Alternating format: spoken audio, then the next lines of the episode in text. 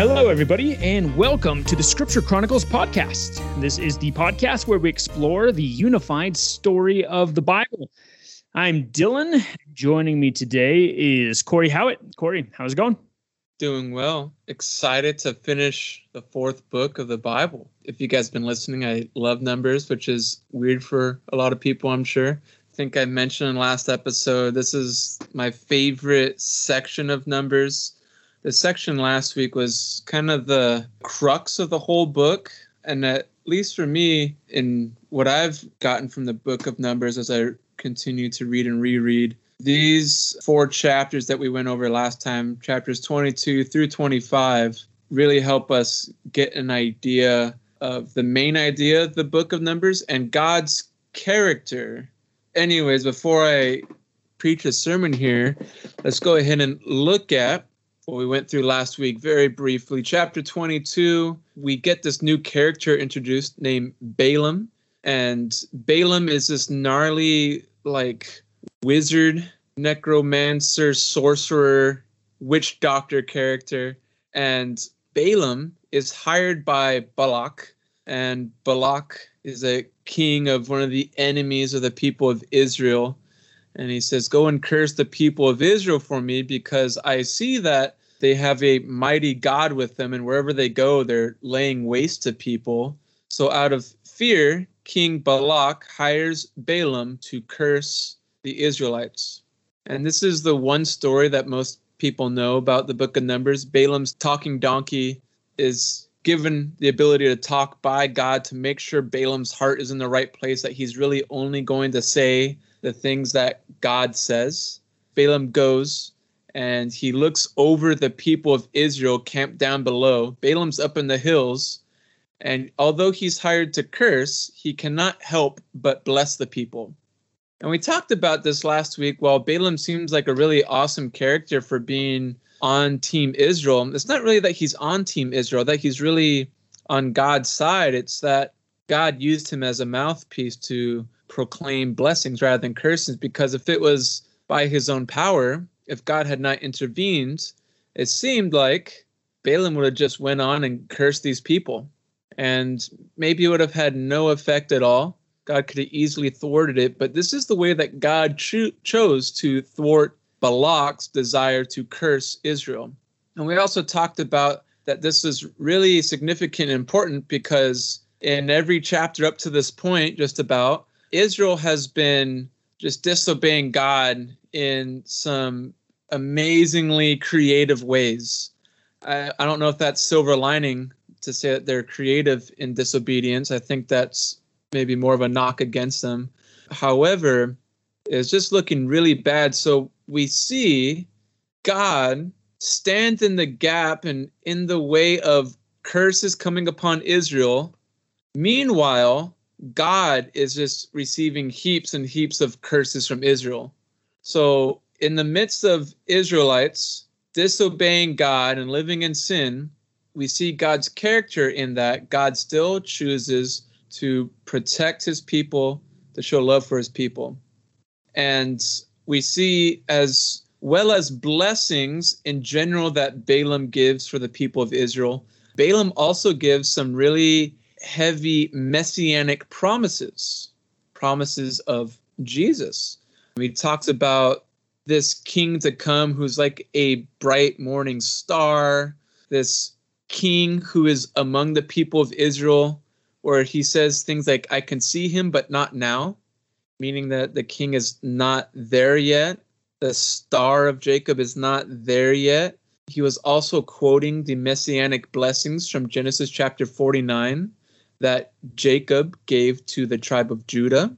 So just really cool things that God chose to do through a sinful, corrupt subject.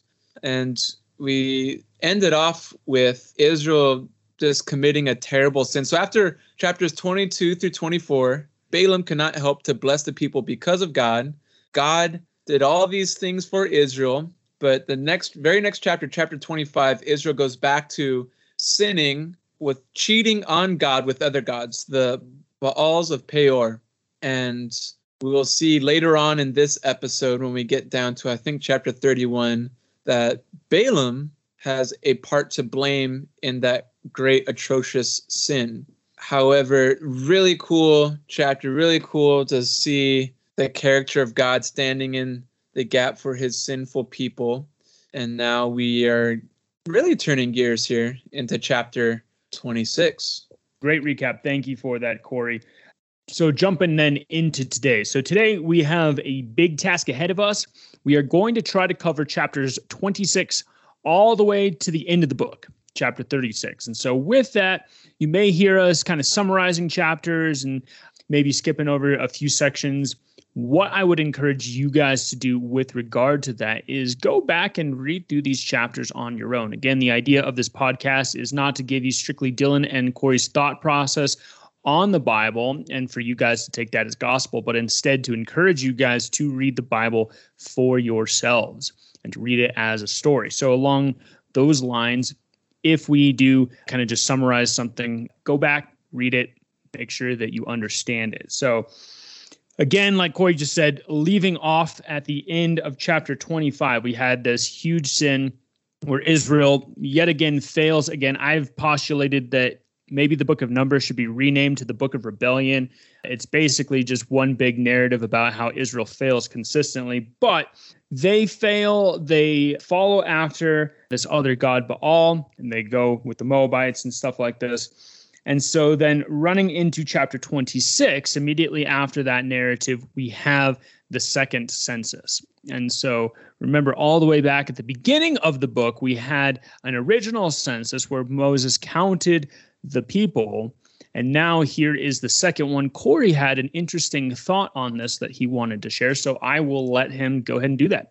Yeah, one of my thoughts for these census numbers, every time I read through numbers and I get to this point, I always compare the numbers of each tribe in chapter 26 with chapter 1. And I'm wondering if this is a clue to show us which tribes were walking rightly with God and which tribes were creating a lot of quarreling and rebelling among the people to where they experience those different types of wrath that we've seen throughout the book different plagues different I don't know, just random acts of God, like opening up the earth to swallow people. And so, I mean, for example, I think we see tribes like Judah do well, and we see other tribes, tribes that were talked about doing not so good things throughout the book. It's like, oh man, they really have gotten smaller in number. I think Ephraim is one of those tribes. So that's just an idea. Not that it's super important to memorize the numbers of these things, but I'm wondering if that is the purpose at all. And it may be, and maybe that's something helpful, but it might not be. However, what we do want to pull out of this chapter, besides that possible reason for the numbering being there, is the last three verses of chapter 26. It says, These were those listed by Moses and Eleazar the priest who listed the people of Israel in the plains of Moab by the Jordan at Jericho. But among these was not one of those listed by Moses and Aaron the priest. That is the very first census that we're referring to in chapter 1. For Yahweh said of them, They shall die in the wilderness. Not one of them was left, except, remember, Caleb, the son of Jephunneh, and Joshua, the son of Nun the two spies that had faith in God and, and believed that God would deliver the land into their hands.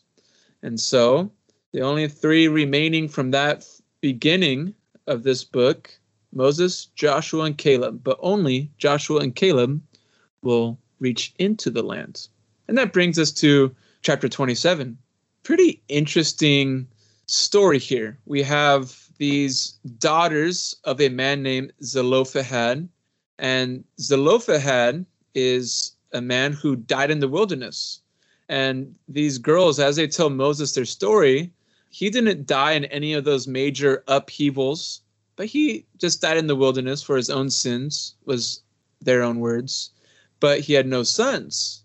And so, because Zelophehad had no sons, his five daughters would no longer have an inheritance.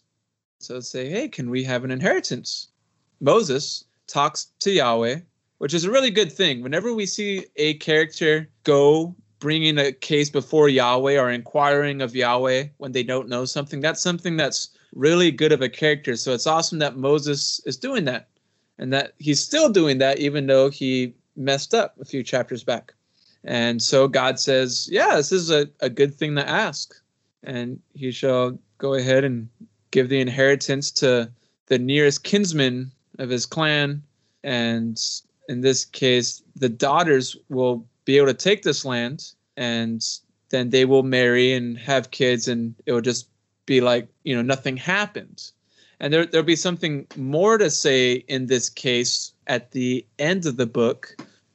Right now, it's a good place to stop in details. What do you think, Dylan? Yeah, I think so. Because, like Cory said, we're going to come back to them at the end of the book in chapter 36. So let's go ahead and put a pin in that story for now and then move on through. We're going to get to the end of chapter 27, and something very important is going to happen we've already seen that Moses, even Moses, along with the rest of the Israelites, has failed. He has rebelled against God, and as a direct result of that, it is said that he is not going to get to enter the promised land. And so now the question is okay, the people are supposedly still going to enter the promised land, but the previous generation that died off in the wilderness that we just talked about in chapter 26, as well as Moses himself, they're not going to get to enter. It's going to be the next generation, and they need a new leader. Who's that going to be? And so that is the question that this seeks to answer. And it turns out that this person who is going to do this is none other than a man named Yehoshua, Joshua. So Joshua gets to be the next leader. And so in verse 17, we have the question Who shall go before them and come in before them? Who shall lead them and bring them in, that the congregation of Yahweh may not be sheep that have no shepherd? So the answer to that is the shepherd is going to be Joshua, who, interestingly enough, his name in Hebrew literally means salvation, which is why I said it in Hebrew in the first place. It's just a really interesting connection that we're going to actually see continually throughout the Old Testament, this idea all the way into the New Testament when we have another guy named Yehoshua who comes and saves the people. But that's for another time. And so Joshua, the son of Nun, comes and he is filled by the Spirit. He is a man who is filled by the Spirit. They come, they elect him, they lay their hands on him, and he gets appointed as the next leader, the guy who's going to actually bring them into the promised land. Cory, did you have anything else to say about that before we move on? It's just interesting the way that they talk about someone leading the people. They talk about it in this interesting phrase to go out and to come in before the people. And that just is a Hebrew idiom. And it gives light to something like what Solomon says in his dream in First Kings chapter 3 he has this dream and God's talking to him and he says, I am but a little child. I don't know how to go out or come in. He's king. He's like, I don't really know how to rule the people. But he doesn't say it in that way. He uses this idiom that kind of starts here. I think we've seen a couple times earlier than this. So it's just kind of cool to get to understand the Hebrew idioms when we see them again. We're not left scratching our heads like, what do you mean? You don't know how to pass through doors, like you not have door handles. So all that to say is um, Joshua is the man who's going to be given this wisdom from God, just as Solomon was given that wisdom from God as he asked for it. And that I guess too, it's just cool to see that Joshua's in this verse, chapter 27, verse 18, it talks about him having the spirit and back in chapter 14, verse 24, it said, Caleb is a man who has a different spirit than the other spies. It's like, whoa, how come only Caleb? Well, here Joshua's shouted out for having the spirit, the different spirit of the fearful men, but the right spirit, the spirit of God, which is pretty cool. And going on from there, we're going to look into the different offerings that God has the people make. I always forget how many offerings the priests and the people had to make. For example, every single day there's daily offerings. You offer two lambs every day, one in the morning, one in the evening. And with those two lambs, you give a grain offering. And this grain offering has, you know, these certain measurements, like one tenth of an ephah of fine flour and mixed with a quarter of a hin of beaten oil. And we see that God talks about this as a burnt offering and a food offering. And its drink offering shall be a quarter hin for each lamb. So I was like, okay, I, remember these things from Leviticus. And if we don't remember, it's like, oh, I can go back there and look at the burnt offerings and the grain offerings and what they're for. But like in addition to every single day, every Sabbath, they give two lambs. With those two lambs, with the additional two lambs, so we got four lambs going on. But with the Sabbath offering, those two male lambs, there's a greater amount of flour given. Okay. You got the regular burnt offering and a drink offering and the Sabbath offering. That's a lot. So two every day, but on a Sabbath day, four. And then every month at the beginning of the month, you give two bulls, a ram, and seven lambs. And the amount of flour given is more for a ram than the lambs. And it's a lot for the bulls as well. So it's just really starting to add up. And not to mention the different offerings and feasts. For example, the Passover is seven days where you eat unleavened bread. And with each day, there's an offering of it.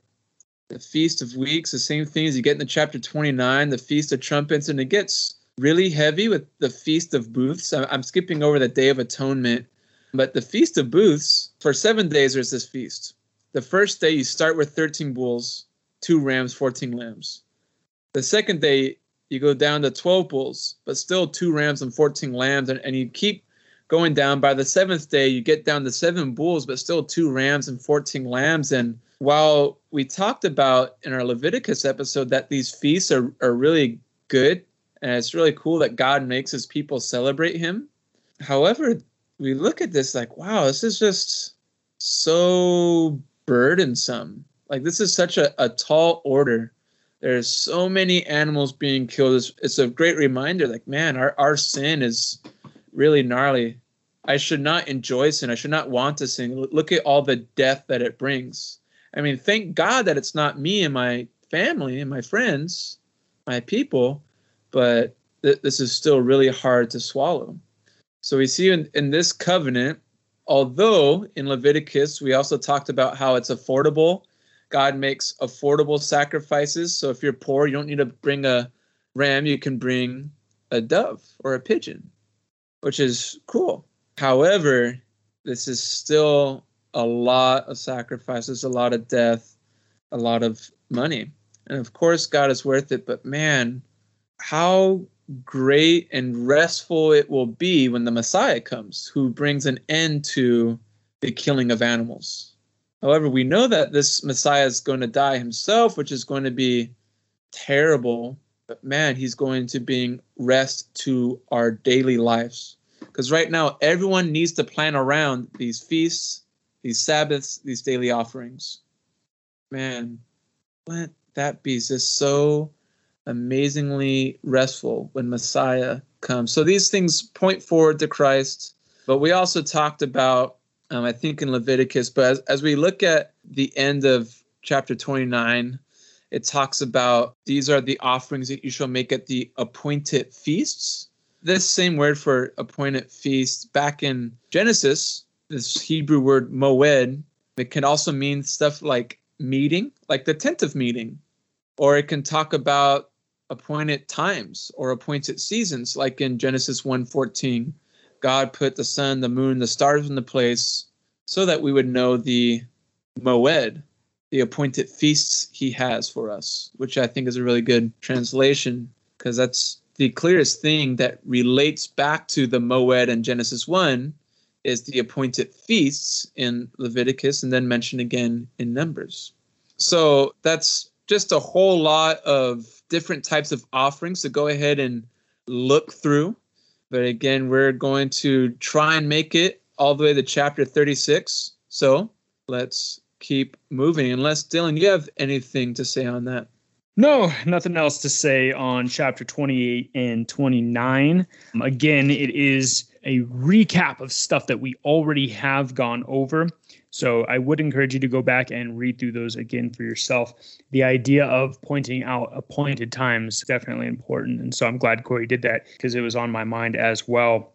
Jumping into chapter 30, then we have this section kind of continuing the thought of 28, 29, the idea of these are the offerings, these are the appointed times, the festivals, and now also with vows, we have this whole section talking about how it is appropriate to take a vow, when it's appropriate to take a vow, when it's not appropriate to take a vow. And also, interestingly, we have kind of this connection all the way back to Genesis and the created order idea between what it means to be husband and wife, male and female. If they take a vow that their husband or father annuls, says, no, you can't do that, then the vow is actually non binding. However, if the female takes a vow and the husband or father does not say anything about it, then the vow stands. So it's really an interesting idea, plays off of things that have already come up in Genesis, and this idea will come up again throughout the Old Testament as well as into the New Testament. And we'll probably touch on that a little bit later. But for the sake of time, we're going to keep rolling. Chapter 31 is kind of one of the bigger chapters in this section that really continues the narrative that we have been tracing up until this point. So, remember at the beginning of this episode, uh, we pointed out that chapter 25, that was the last time we had kind of uh, seen the narrative in play where the people failed. They sinned in Moab with the Midianites and they worshiped another God. And we had this figure that was brought up in 24 as well as in 25 named Balaam. And this guy Balaam, like Cory pointed out at the beginning, he was utilized by God to bless the Israelites, but he was not a good guy. He was not a good character. Just because someone is utilized by God does not make that character de facto good. Instead, Balaam is shown to be a negative character. And so in chapter 31, what we see is we actually see the repercussions of Israel's sin with the Midianites. And so here, God actually commands Moses to take vengeance on the Midianites for the Israelites. After that, you will be gathered to your people. So again, remember, Moses is going to die. We already know this. He's not going to be able to enter the promised land. So the last task he's really charged with is go take vengeance on the Midianites. And so he does that. They go and they fight against the Midianites. They kill all of them, or at least that's what they're commanded to do. And so they kill a bunch of them. Among the victims was Balaam, son of Beor. They killed him with the sword. And so this is the judgment now on Balaam himself. So even though God utilized this character to bless the people, again, he uh, chapter 31 suggests it played an integral role in the sin that Israel committed with the Midianites, and therefore he was judged as a result of that. He was killed with the sword. And so, following down into the narrative in verse 15, we get at this interesting point. So, all of the men get killed, all of the Midianite men. But remember, in chapter 25, one of the most egregious sins that the narrative recounts is when an Israelite trumps through the camp right in front of Moses with the Midianite woman, right? And so in verse 15, the the question is asked, have you allowed the women to live? Like this should be a total destruction. We already established that at the beginning of the chapter.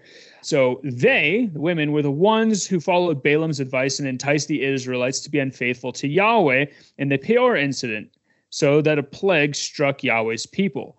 Now kill all the boys and kill every woman who has slept with a man.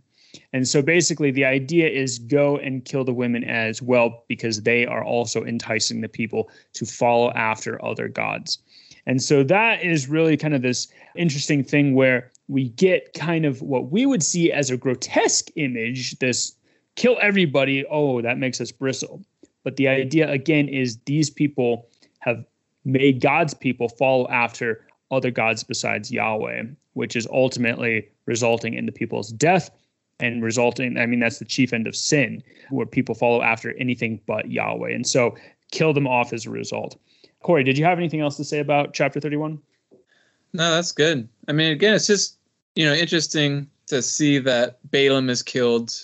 And I've always was so confused by that, but, you know, somehow he was really a part of bringing Israel to sin somehow. And I've always wondered, like, as Balaam was doing his different oracles, he had different altars made, which weren't, weren't to Yahweh. These are pagan altars he had made. So I wondered if it was because of the altars he made, because he made altars to Baal at Peor, which is the place they sinned in 25. And that's not a super close connection, but in some way, he did bring about some falling of the people somehow where you know moses explained this in verses 15 through 20 and you know, as dylan just kind of mentioned. So somehow he he advised this treachery. We're not given exact details. So i just kind of give him my well i wonder if this was and so that's just my little wonder if moment.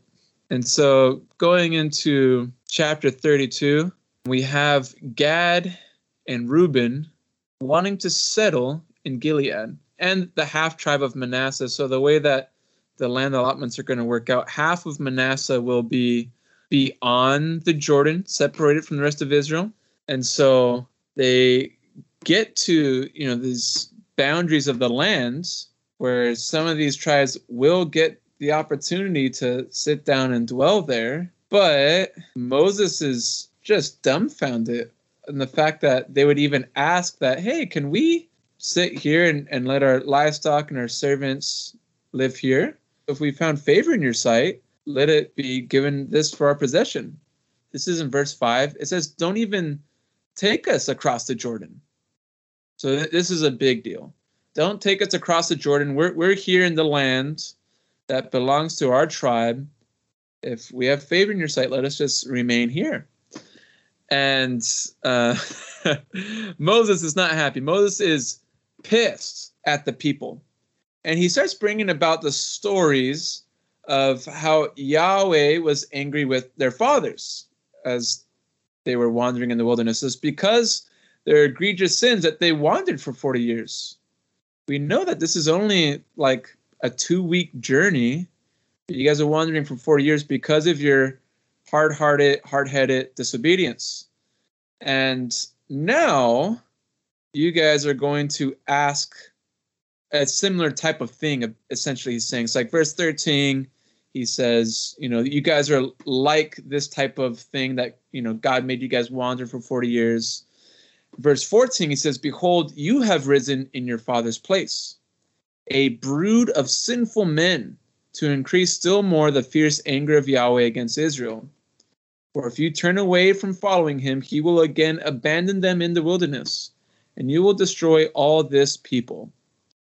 So, you guys, Moses is saying, your disobedience is going to bring upon destruction of all the people.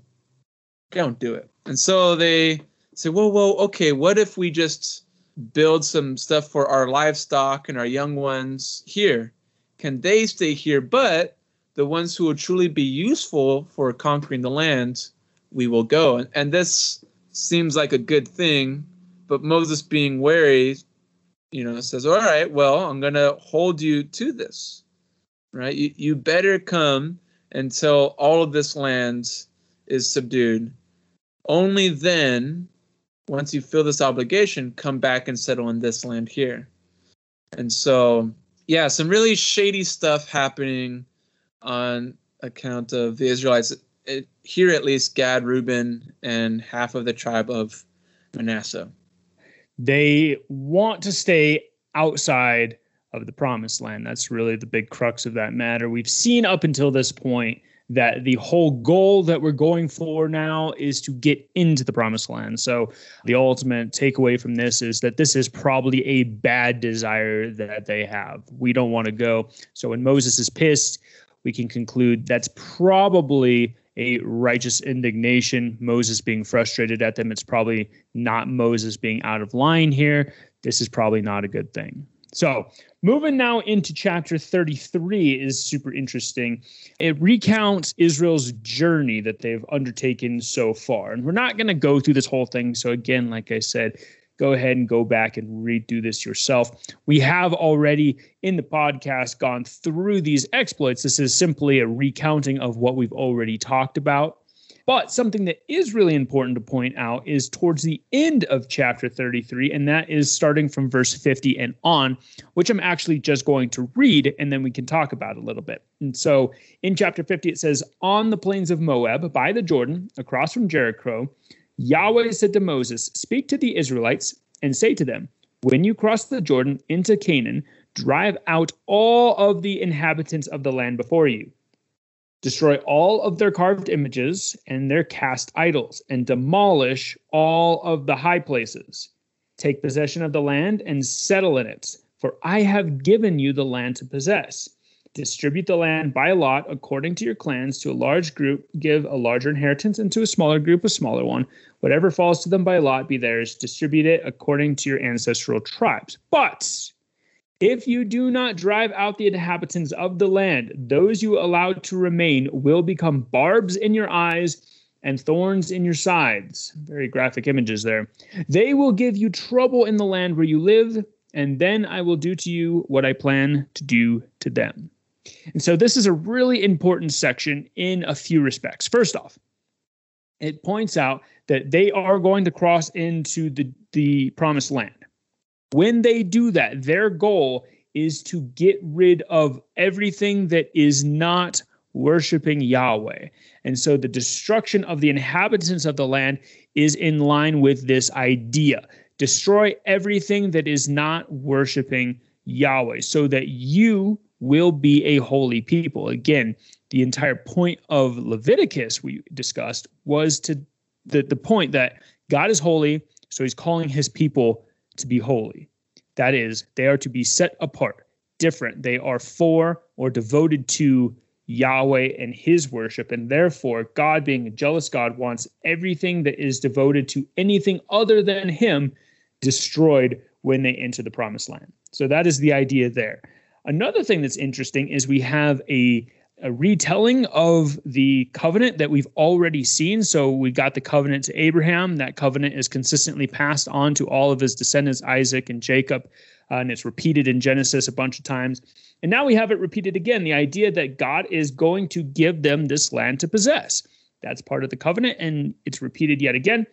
But along the lines of when this covenant has been given in the past, every time the covenant is given since Sinai, it comes with stipulations. The stipulations are if you do the things I command you, you will receive the blessings of the covenant. If, however, you do not do the things I command you, you will receive these various curses. One such curse that is explained here is you must destroy the people of the land. If you do not destroy the people of the land, I will do to you what I plan to do to them. That is total destruction. And so God is not playing any games here. He's not saying, I am happy to be one of the many that you worship. Instead, it's me or it's nothing. You're I'm either going to be for you and you for me, or I will be against you. So that's the idea that uh, is getting communicated here. And it's really important because we are going to see in Deuteronomy and then finally into Samuel and Kings, the people just they they don't do that. The the words echo in my head every time I read through the Old Testament we will do everything that Yahweh says. They said that in Exodus and just it never happens. And even Moses points out, you're not going to do this. You're going to get the curses, but God's still going to be merciful. So, still an interesting point. So, after this, we get into chapter 34. And chapter 34 is an interesting one. We're probably not going to spend much time on it, but the idea is that it kind of cuts off or designates the boundaries of what the promised land is. So this is what is in the promised land. This is what the promised land is. This is where it's at.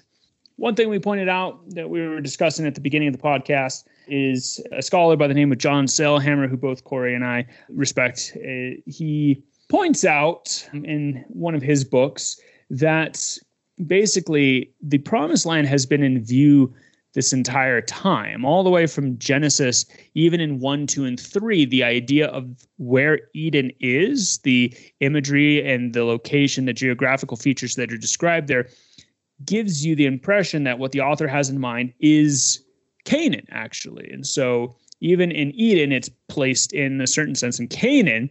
And so, the idea is get back to Eden. And so, what God is doing here with Israel is he's creating for himself a new people to be representative of a new humanity that will succeed where Adam failed. And he's putting them into a new Eden so that all of the rest of the world can be brought to God.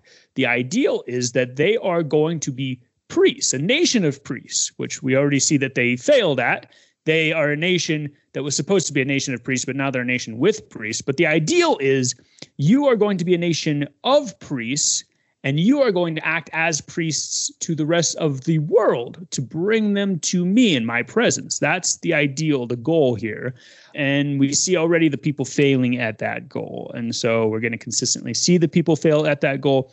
Like Cory already said, we need something else. We need a Messiah who's going to come and is going to fix this because these people who are even being set up as priests they don't do it. They fail just like the first Adam did. And so we need something else. Cory, do you have anything else on uh, 33, 34? Yeah, just at the second half of chapter 34, small detail as you read closely, it talks about all the different tribes and it lists the different chiefs of each tribe. However, the tribes of Gad and Reuben are left out because we were already introduced to those tribes and leaders back in chapter 32 when they had their really boneheaded request that was really selfish. And so, I mean, we already know their land allotment as well. Um, we're still given Manasseh because, you know, Manasseh does not have all of his land yet. And Levi is also left out. And Levi, if you remember, is not going to get a land inheritance. This goes back to the curse that Jacob gives his son Levi because Levi tricked the town of Shechem along with his brother Simeon. But Levi gets this curse that you you will not have a land inheritance of your own. But God turns that, you know, twisted tribe of Levi to something really good. They are his servants who serve in his tabernacle. And so going in chapter 35, like I was saying, they get these different cities listed to where they will have cities to rest and to dwell in throughout all of Israel. So they're like, you know, this the idea is like this is perfect chocolate chip cookie. The chocolate chips are perfectly sprinkled all the way through, and these are the Levites within all of the camp. Um, they're kind of like this salt for all of the tribes of Israel scattered nicely. Um, and they are given 48 cities. So within chapter 35, we see that there's it says there's 42 cities throughout all of Israel, which there will be given. And then there be six cities of refuge, of which the Levites are also in charge of those cities of refuge. So 48 in total. But the cities of refuge is something important to talk about for just a second the city of refuge is for those who maybe accidentally kill someone else. Like, let's say you're working with an axe with a loose head and you're trying to chop a tree and you go on a backswing and the head flies off and accidentally kills someone. Well, the family members of that killed person might think you did it on purpose and want revenge right away, or they don't care your intentions, they just want revenge. So, anyone who accidentally killed someone can go to a city of refuge that they may escape the anger of someone who wants vengeance. So this is a you know a, a cool rule, good foresight of God that unfortunately is built for unfortunate circumstances. So we'll hear us talk about with God's instructions, there is an ideal state. I mean, the ideal is that, like Dylan just said, a big picture goal is that God is leading the people back to a new Eden with a new humanity who will rightly serve him. But that doesn't happen, right? We have this fallen people, and sometimes, not even with bad intent, accidents happen. So, good rule for unfortunate circumstances in both the killing and the anger that desires revenge without allowing an answer. So, the, we see God just with tons of understanding for people, not only in their accidents, but also in people's just anger and misunderstanding, and sometimes not even wanting to understand someone who did wrong. the end of the cities of the Levites and the Avenger and the Manslayer, all sorts of fun stuff in chapter 35. It, I like the way that chapter 35 words it, though. It gets, know, kind of dramatic, I feel like. Again, read it. That's a really quick recap. And now to the very last chapter, chapter 36. And we're making good time. I'm, I'm impressed with us, Dylan. Guessing we could spend like an hour preaching on chapter 36 now since we did so good so far. Only slightly facetious there, guys. So, anyways, we're getting back to land rights. So we've been talking about land rights a lot from you know the very beginning of this section, chapter 26. Talked about land rights, the daughters of Zelophehad, and then you know different boundaries and all that. Chapter 36, we're ending with land rights, dealing with the daughters of Zelophehad again. And so the daughters of Zelophehad, remember, they're from the tribe of Manasseh. So now we already had the women come up to Moses to make a plea. Now the men of that tribe come up with some concern. And their concern is that the daughters of Zelophehad would marry men from other tribes. So, for example, if a daughter of Zelophehad, a daughter of Manasseh, who has this land inheritance just given to them in their father's place, and they go and marry someone from the tribe of Reuben, well, that man, say they live on that land, well, he can then take that property and say, well, this is now part of Reuben's inheritance. And when the year Jubilee comes, uh, that bit of land can always go back to the tribe of Reuben. And so if things like this continue to happen, one tribe can become smaller and smaller while another tribe becomes greater and greater and we can even see things like we see in movies or even i guess in real life things that movies are based on um, is political marriages it's like well let's try and get our land allotment a little bit bigger and maybe let's go ahead and kill the man who only has daughters so far like you know just intrigue and interesting stuff that people of this fallen earth do. And so God's like, yeah, no, that's that's really good. Good thought. But let's go ahead and keep our marriages. Moses says, keep your marriages within the clan of the tribe of their father. This way, all this evil and maybe not even just evil, just, you know, you marry who you want, but your tribe will suffer for it. And so think about your tribe um, really interesting line in verse 6, what Yahweh commands concerning the daughters of Zelophehad.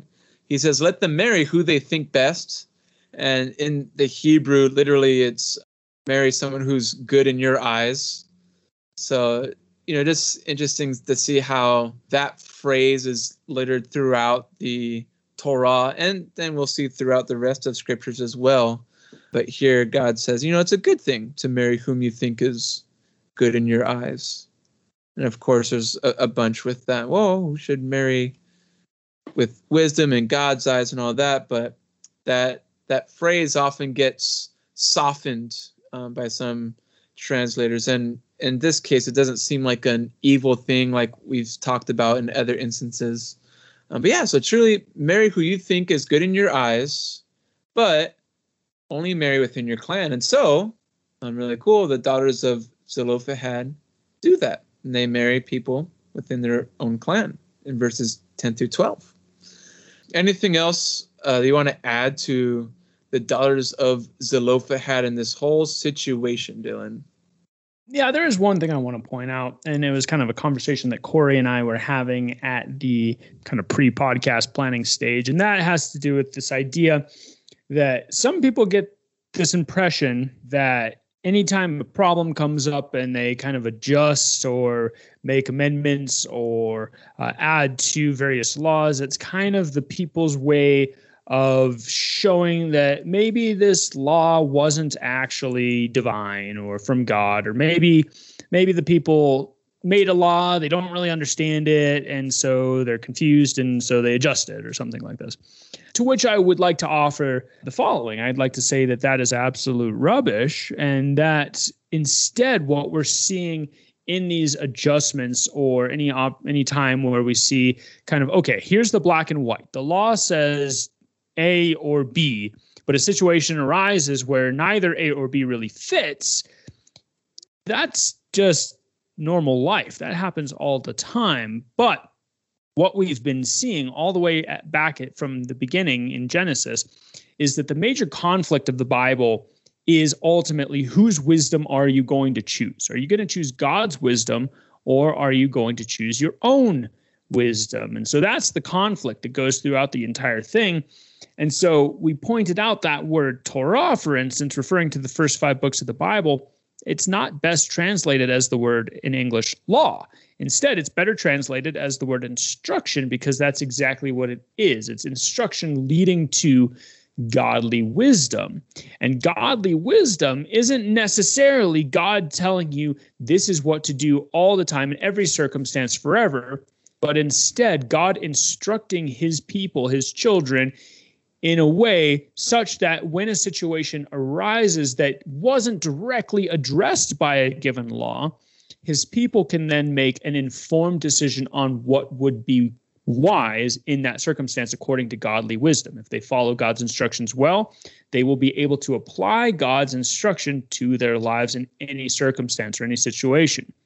And so, I mean, it's just like what any parent does when they give their child instruction. The goal isn't, child, always do it this way or always do it that way, but Instead, you want your child to think like you do so that when the child is met with a given situation, the child will make an informed decision.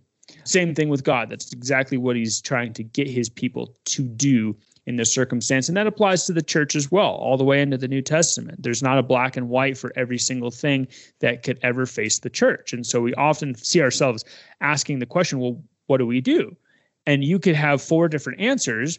And then the question is, which of these answers is wrong?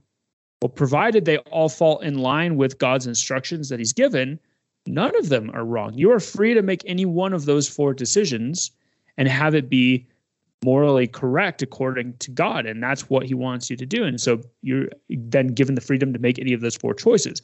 Where, where it becomes wrong is when you make a decision that's clearly not in line God's instruction. And so I wanted to point that out because I think it's a good principle to really highlight a good shared truth that we can bring into our own lives when we are faced with decisions. The Bible isn't expressly a book of black and whites. Yes, it has black and whites in it. But more than that, the purpose of Scripture is to draw you to Jesus and to help you to understand the mind of Christ so that you can be conformed to the mind of Christ, that you can make decisions with that mind. It's not so much a do all these rules, obey blindly, or else sort of a book. That's not the goal at all. And so I wanted to point that out. And that's kind of our second to last point. Last point is going to be the last verse, uh, verse 13 of Numbers chapter 36, and how that is going to relate to what we're going to do next. So, Cory, you want to talk about verse 13? Absolutely. By the way, great explanation of that. Yeah, I, I always was getting hung up by the daughters of Zelophehad story. But yeah, I and I, you know, read the Bible and teach the Bible as though it's a story, but yet still I was like, wait, man, like what's what's going on here? God could for sure give an all-encompassing law, but he's working with a story. So like, it, it's just great to keep that in mind with all these different things. He's not looking for law to follow. He's looking to impart wisdom. He's given us a story. So ah, that was just so good. But anyways, verse 13 the last verse of Numbers. These are the commandments and the rules that Yahweh commanded through Moses to the people of Israel in the plains of Moab by the Jordan at Jericho. And so this is where the story leaves off. Kind of interesting, though. We, we had just talked about Moses was given one last commission from Yahweh. And then he says, All right, do this one last thing, and then it'll be time for you to be buried with your fathers. However, we know that there's a whole book left, the book of Deuteronomy. So what what's that about? Is this last task like a really huge deal? Like no, it's not. However, so look at verse 13. Look at where they are. They're in the plains of Moab by the Jordan at Jericho. Now, you might need to turn a page in your Bible, but go to Deuteronomy chapter 1, verse 1. And it says a similar phrase These are the words that Moses spoke to all Israel beyond the Jordan in the wilderness. However, the location is different. He's in the Araba, opposite Suph, between Paran and Tophel, Laban, Hazeroth, and Dizahab. Dizahab. That's a tough one to say.